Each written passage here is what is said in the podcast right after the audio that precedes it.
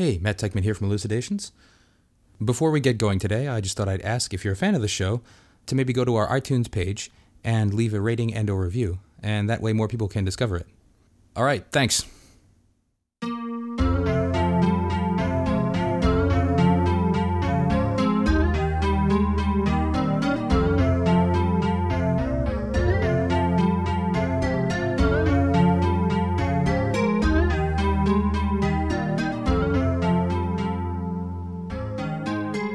Hello, welcome to Elucidations, a philosophy podcast recorded at the University of Chicago.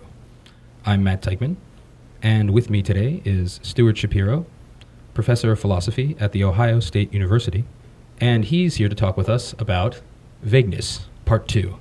Stewart Shapiro, welcome. Thank you. So, vagueness is a phenomenon that manifests itself in the language we speak all the time. And it's a phenomenon that uh, we associate with these borderline cases. Uh, So maybe we could just start by talking about what a borderline What case that is. is? Yeah. Yeah. So people have different views on it, but I just take this to be a more like a stipulative definition that what I take it to be. So an object or a person is a borderline case for a given predicate if nothing about the meaning of the predicate and nothing about the facts determine whether or not the predicate applies or not. So typical vague predicates uh, would be words like tall or bald or color terms like red. So if you think of something which is sort of halfway between green and blue, would be a borderline case of green and a borderline case of blue, that nothing in the established meaning of the word green or blue and nothing about the facts, you know, the wavelength that's emitted by it and so on, determine whether it ought to be in the green or not green. Now, of course, not everyone agrees with that definition, but uh, that's sort of the one that I work with.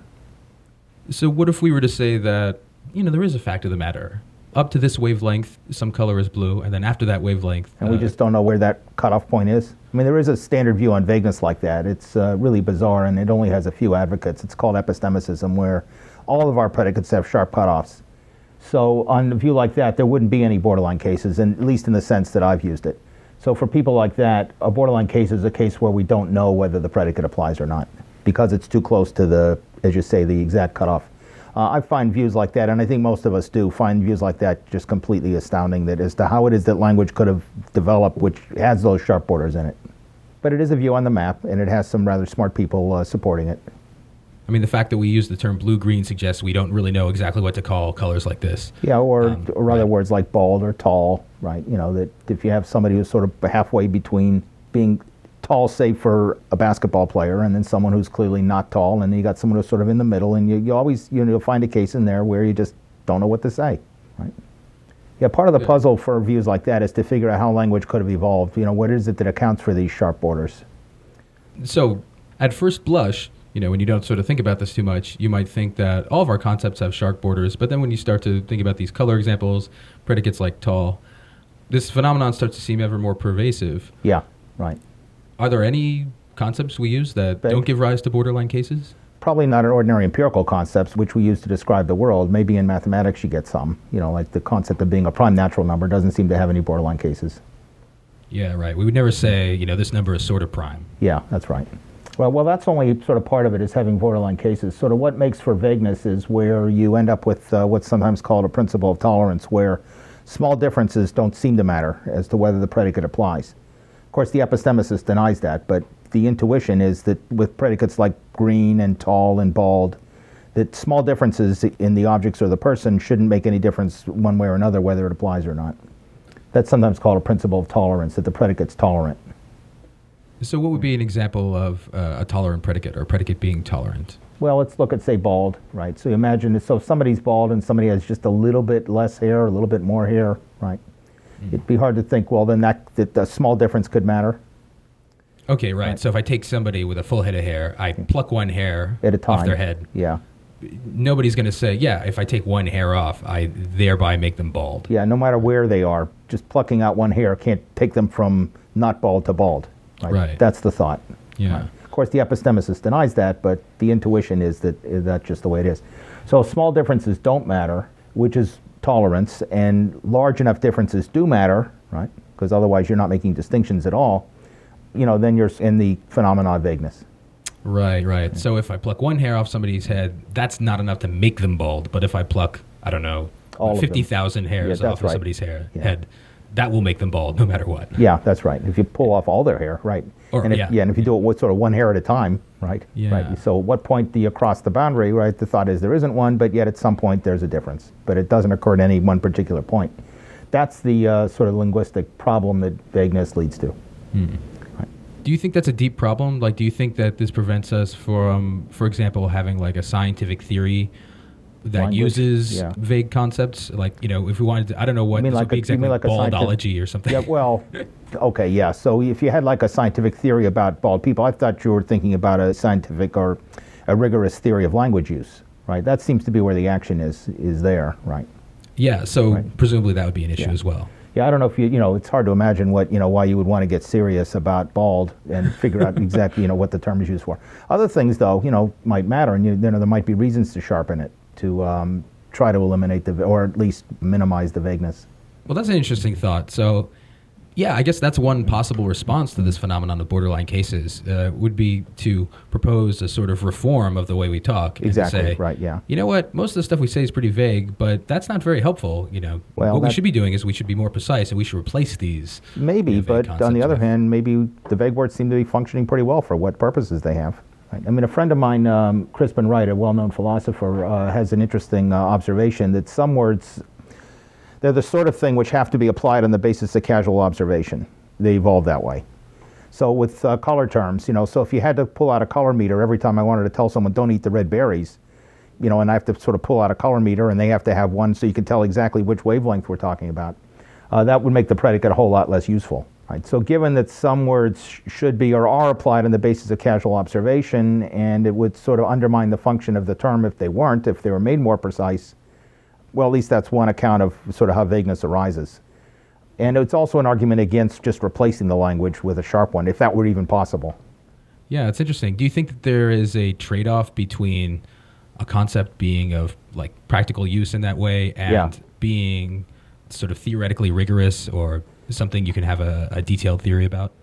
Well, the idea would be to try to come up with a detailed theory of vague terms as they are, right? But I guess an alternate program would be have kind of a revisionist one to try to do away with it. Right? Some of the early uh, logicians, uh, like Frege, seem to have thought that vagueness was a defect in the language, and they were envisioning a more sci- rigorous scientific language which didn't have it. Pretty, I think pretty much uh, everyone, all theorists nowadays, have given up on that goal.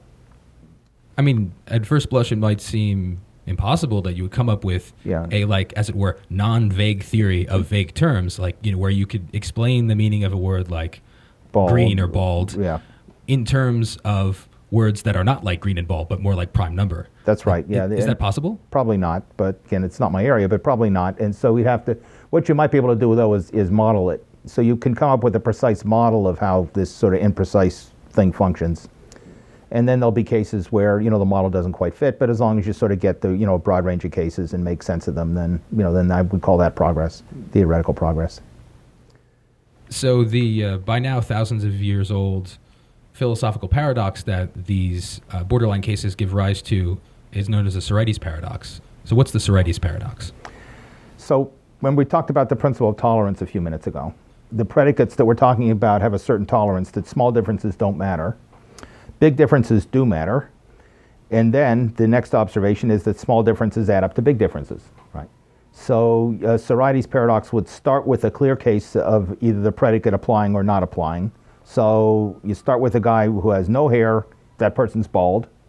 And then you imagine a series of people, each one has one more hair than the one before it. So the tolerance principle would tell us that for each person in the series, if they're bald, then so's the next one. And then 30,000 people later, right, you have someone who has a full head of hair, and, uh, and you don't want to be forced to conclude that that person's bald. So on the one hand, if I pull one hair off somebody's head, that doesn't suffice to make them bald. If I pull 50,000 ha- hairs off somebody's head, that does suffice to make them bald. But look, if I pull one hair off of somebody's head 50,000 times, isn't that the same as pulling 50,000 Right, right. So at the end, head? so at the end they're bald, right? At the beginning they're not, right? And at least the way the semantics, the logic we have for predicates like that would tell you that at some point you have to have crossed the border. And if you haven't, then what exactly are you doing? That seems to be a pretty serious problem. Uh, how do you think we should respond to this paradox? Well, how do I think? Okay, so the, the main controversial premise that I would put on the table is that in the borderline area, at least in some contexts, speakers can go either way. So if you imagine a um, like a conversational version of the Sorites paradox, where you actually have your 30,000 or you like 50,000. So we have our 50,000 men lined up, and you start asking somebody or a group of people for each one in the series: is is that person bald? Is that person bald? And sort of run them through the entire series. At some point, they're going to move into the borderline area, and I call it open texture. The, that in the borderline area, the predicates are open textured. What that means is that at least sometimes competent speakers can go either way. So when they eventually decide, okay, enough's enough, that guy is not bald, then they're just sort of using discretion that the language in effect allows them to have. So, in other words, if we're looking at somebody who's in the middle of this process of having all their hair pulled out, I'd hate to be that person. Yeah. Well, do we want to say it can be correct, Yeah, both to say that they're bald and to say that they're not bald? in different contexts. Yeah, Okay. by the way, my version of it is kinder. I mean, I have th- 50,000 different men, and you have one man who has his hair pulled out, right? Yeah, right, right. So, yeah, that's the idea of open texture. It isn't that they're bald and not bald at the same time. So, it's very broadly speaking a contextualist view. So, people are only bald or not bald, at least in the borderline region, in a given context, in a given conversation. So, if they're declared bald in a conversation and they get away and no one objects to it, then they are bald in that conversation. So the extensions themselves are not determined by the linguistic facts in the world, but also by the state of a conversation.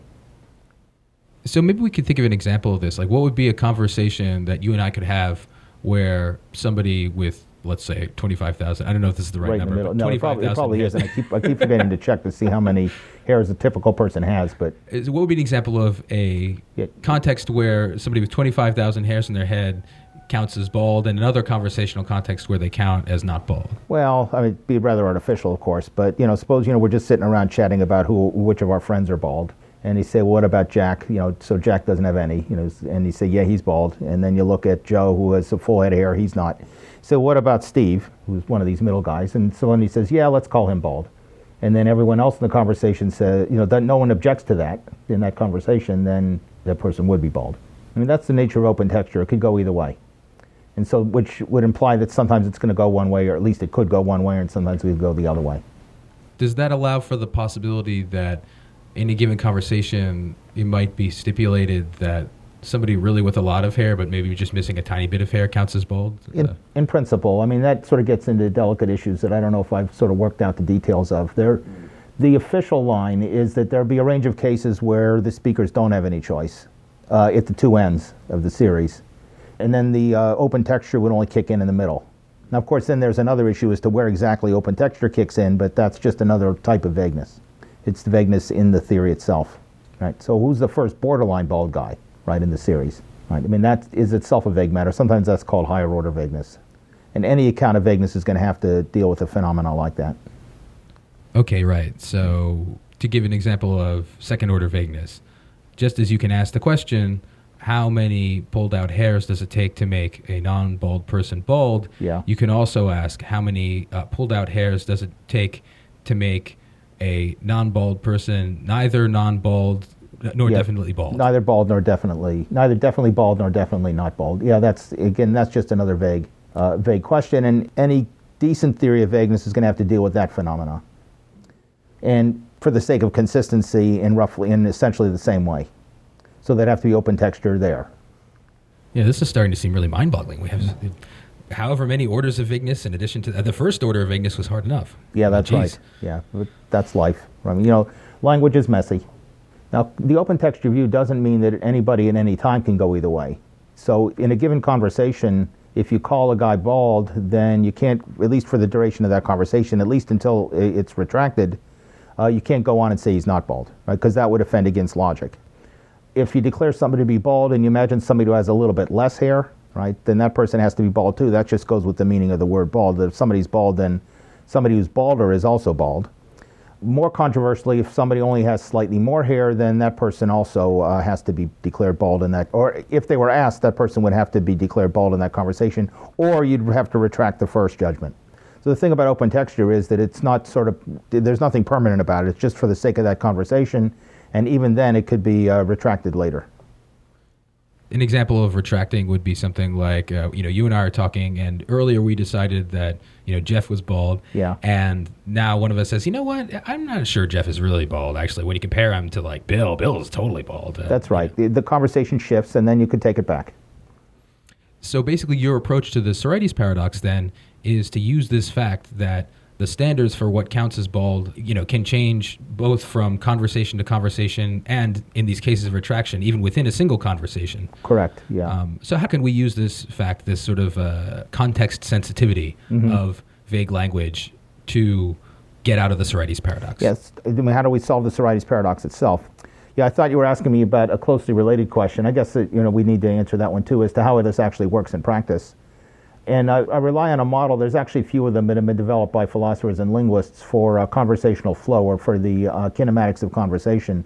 It, or at least one version of it is traced to the philosopher David Lewis, where you postulate this phenomena called the conversational score, which consists of the um, certain propositions and other things that are sort of held in common by everyone in a conversation.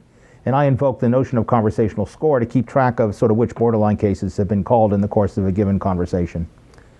The actual solution of the Sorites paradox is going to depend on, um, well, we don't have this sort of standard type of logical situation that we normally have where we have every sentence is either true or false. We have kind of a sometimes called a three-valued logic. So, but anyway, there's a solution to the Sorites that's sort of built into the notion of conversational score and you know in the three-valued logic, you know where we have true, false, and neither.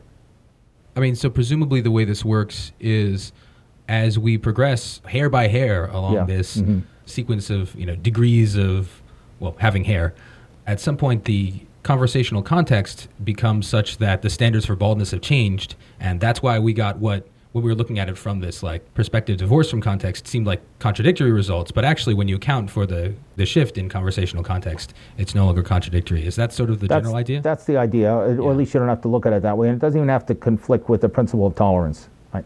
So let's imagine sort of this forced march, uh, sometimes called a forced march Sorites. We actually run a, either a subject or a group of subjects through a Sorites series. So we have 20,000 men lined up. And uh, the first one's totally bald, and the last one, each one just has one more hair than the others.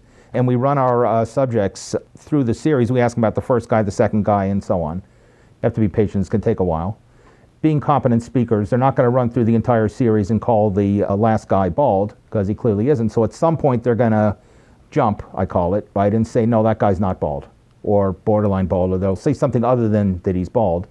Then we can wonder about the guy before, right? So as I'm modeling this, what happens is that once they jump and they call somebody not bald, they'd also be retracting a few more of their previous pronouncements. So those would come off the record, right? Or to put it a little more precisely, I should have said that in the beginning. When they get in the borderline area and they start calling people bald as they're marching through the borderline area, that information goes on the record. You know, 9,772 is bald, number 9,773 is bald. All right, suppose that that's the point where they say enough's enough and they jump and they say, no, that next guy isn't. Then we ask about the one before it. I conjecture that at that point, that comes off the record, as do a few more before that. Right? So tolerance is always uh, enforced throughout the conversation because the idea is whenever they, it looks like they're violating it, what they're doing is they're retracting some of their previous judgments. I see. So you want to reconcile the fact that small differences don't matter with the fact that small differences add up To somehow big to big differences, Yeah, which do matter. which yeah. do matter, Yeah. via this idea that as a conversation progresses, we can retract some of our previous judgments. Yeah, right. And I conjecture we do. I mean, that's an empirical claim, and that would have to be backed up with empirical research with ordinary speakers as to what they do. Hmm. Either that or they violate tolerance. I mean, you know, logically, there aren't too many options there. You sort of run them up to the series until they jump, and then look up the case before. If they're going to stick to their previous judgment, then they violated tolerance, because now that small difference does matter. And if they retract it, then they can maintain tolerance. Okay, so you mentioned that it's an empirical matter whether we actually do do this. Is there like a, a common situation we can imagine in which this happens where, you know, we think about it and say, oh, yeah, actually, in that situation, I think I would retract my previous claims. I mean, you know, because in this bald case, like whoever looks at a row of 50,000 people. That's right. When it ever come up? of Yeah. baldness. Yeah, I can't think of any like that. And they, part of the reason why I can't think of any is that people try to be consistent in their judgments. So if they actually would explicitly retract it, right? So I'm claiming that it's more like an implicit retraction, right? And I it's see. not really an. Yeah. I mean, at first I thought it was an empirical claim, but it really isn't. I mean, this is really the only way that they can maintain tolerance. is by uh, retracting the previous judgment. Right? So if you sort of push comes to shove, you just ask the subjects, well, look, what's going on here? What do you want to say about this previous judgment you made? They have two choices. They can say, I was wrong or I take it back, which would be to retract it. Uh, or they could say that, nope, I stick to it, in which case they've violated tolerance. Although I do think there are situations where tolerance is violated. You know, so it isn't like tolerance is somehow built into the meaning, and if you violate it, then you're uh, somehow linguistically incompetent. Oh, that's interesting. So there are some cases then where yeah. Making one tiny change does change our, our, judgment about whether the thing. Yeah, it's kind of a kind of a silly example, but Mark Sainsbury has a he describes a paint shop, right? So you go into a paint shop and they've got all the red paints on one shelf and all the orange paints on another one. You know, the red one is marked red and the orange shelf is marked orange. And you sort of pull the owner out and say, look, you made a mistake here. I can't, uh, you know, the difference between the last red one and the first orange one is so small that why are you drawing that distinction there? Right, that seems kind of silly. It looks like it's okay to draw the distinction and to stick to it just because of the nature of the paint shop, right? Yeah, it also mm-hmm. seems to be, you know, if you look at so this is sort of a psychological experiment that you could do on yourself if you wanted to. If you look at you know the progression of red to orange in like two rows versus three rows, just arranged on a on that a piece of, of paper, right? It often happens that where you decide to end the one row of colors and start a new line ends up looking to you like that's where the cutoff is. Right. Or if it starts to look to you where that's where it should be, that's different, right? But if you say, yeah, I mean, obviously we got to put the cutoff somewhere. Yeah. A, uh, friend of mine, uh, Diana Raffman, has actually done some research on this with some psychologists as to the use of color terms. Uh, you know, so they actually would run people through a Sorites series and then see how they react to it. So some people have wanted to argue. This came up, for example, in our part one episode on vagueness with Robert van Rooij, that some people want to say when confronted with a borderline case that the thing both has and doesn't have the relevant property. That you know, a person who is I don't know, you know, five eleven is both tall and not tall. So, what do you think about that intuition? Is that are those people just sort of speaking metaphorically, or you know, well, do they really it, think both uh, things? Obviously, there are models for it. In some ways, the models for it, in, in some cases, are kind of I don't know what the right word is, dual to the three-valued ones. So there isn't much difference formally between being both A and not A, and being neither A nor not A. It's just a third status that things could have it does sound weird to my mind to say P and not P because it just seems to me part of the word meaning of the word not that it excludes it. But not everybody has that intuition, and logicians can develop uh, logics that do all kinds of interesting things.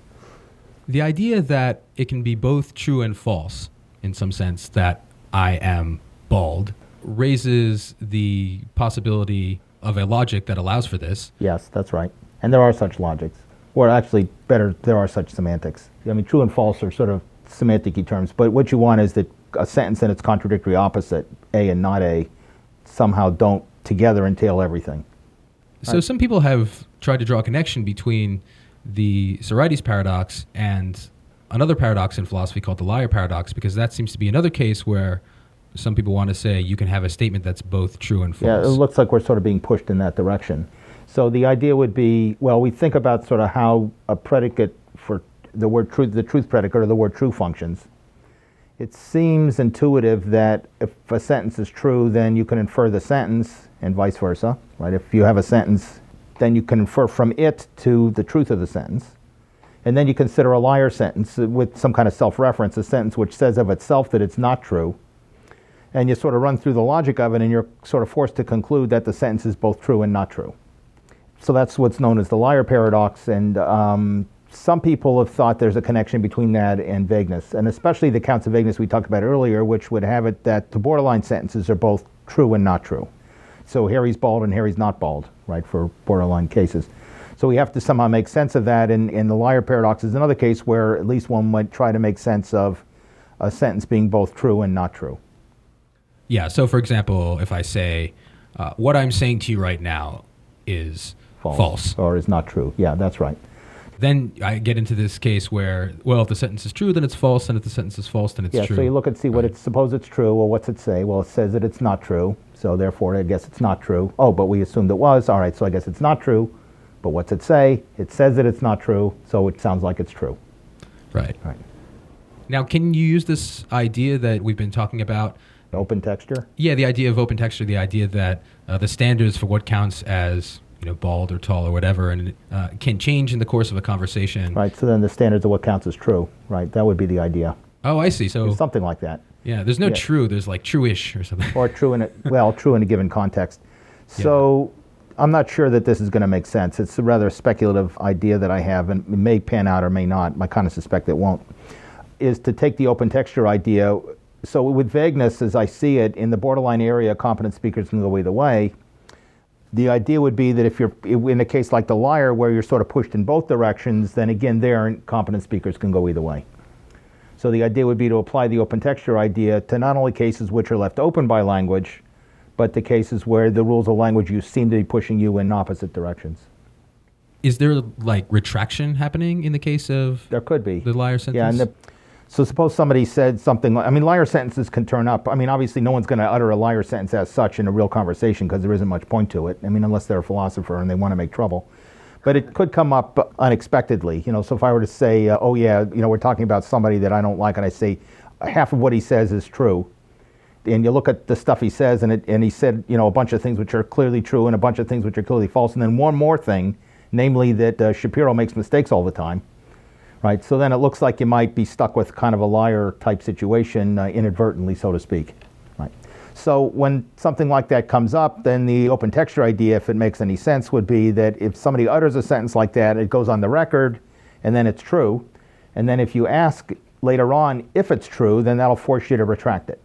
And then you say, okay, so it's not true, and if you ask about that, then that'll force you to retract that, right? So there's no stability with liar type sentences. Any attempt to reflect on it and give the sentence itself a truth value is going to force you to retract what you said before. I'm not sure that this is going to make any sense, and I'm sh- and there I'm actually pretty confident you're not going to find much empirical data to support it. Hmm. Right? The case of vagueness, maybe. I mean, I can sort of imagine that you know, sort of language actually functioning that way. So this would be more like a model for how it could function, rather than a, a claim that the truth predicate actually does work this way. Stewart Shapiro, thank you for uh, what was a uh, delightful interview, and uh, I'm sure that's a claim that I will not have to retract later. right? I hope not. If you have any questions about today's episode, give us a holler on Twitter at, at ElucidationsPod. And as always, you can post a comment to our blog at Lucian, that's L U C I A N, lucian.uchicago.edu slash blogs slash elucidations. On the blog, you can also explore our full back catalog of previous episodes. Thanks again for listening.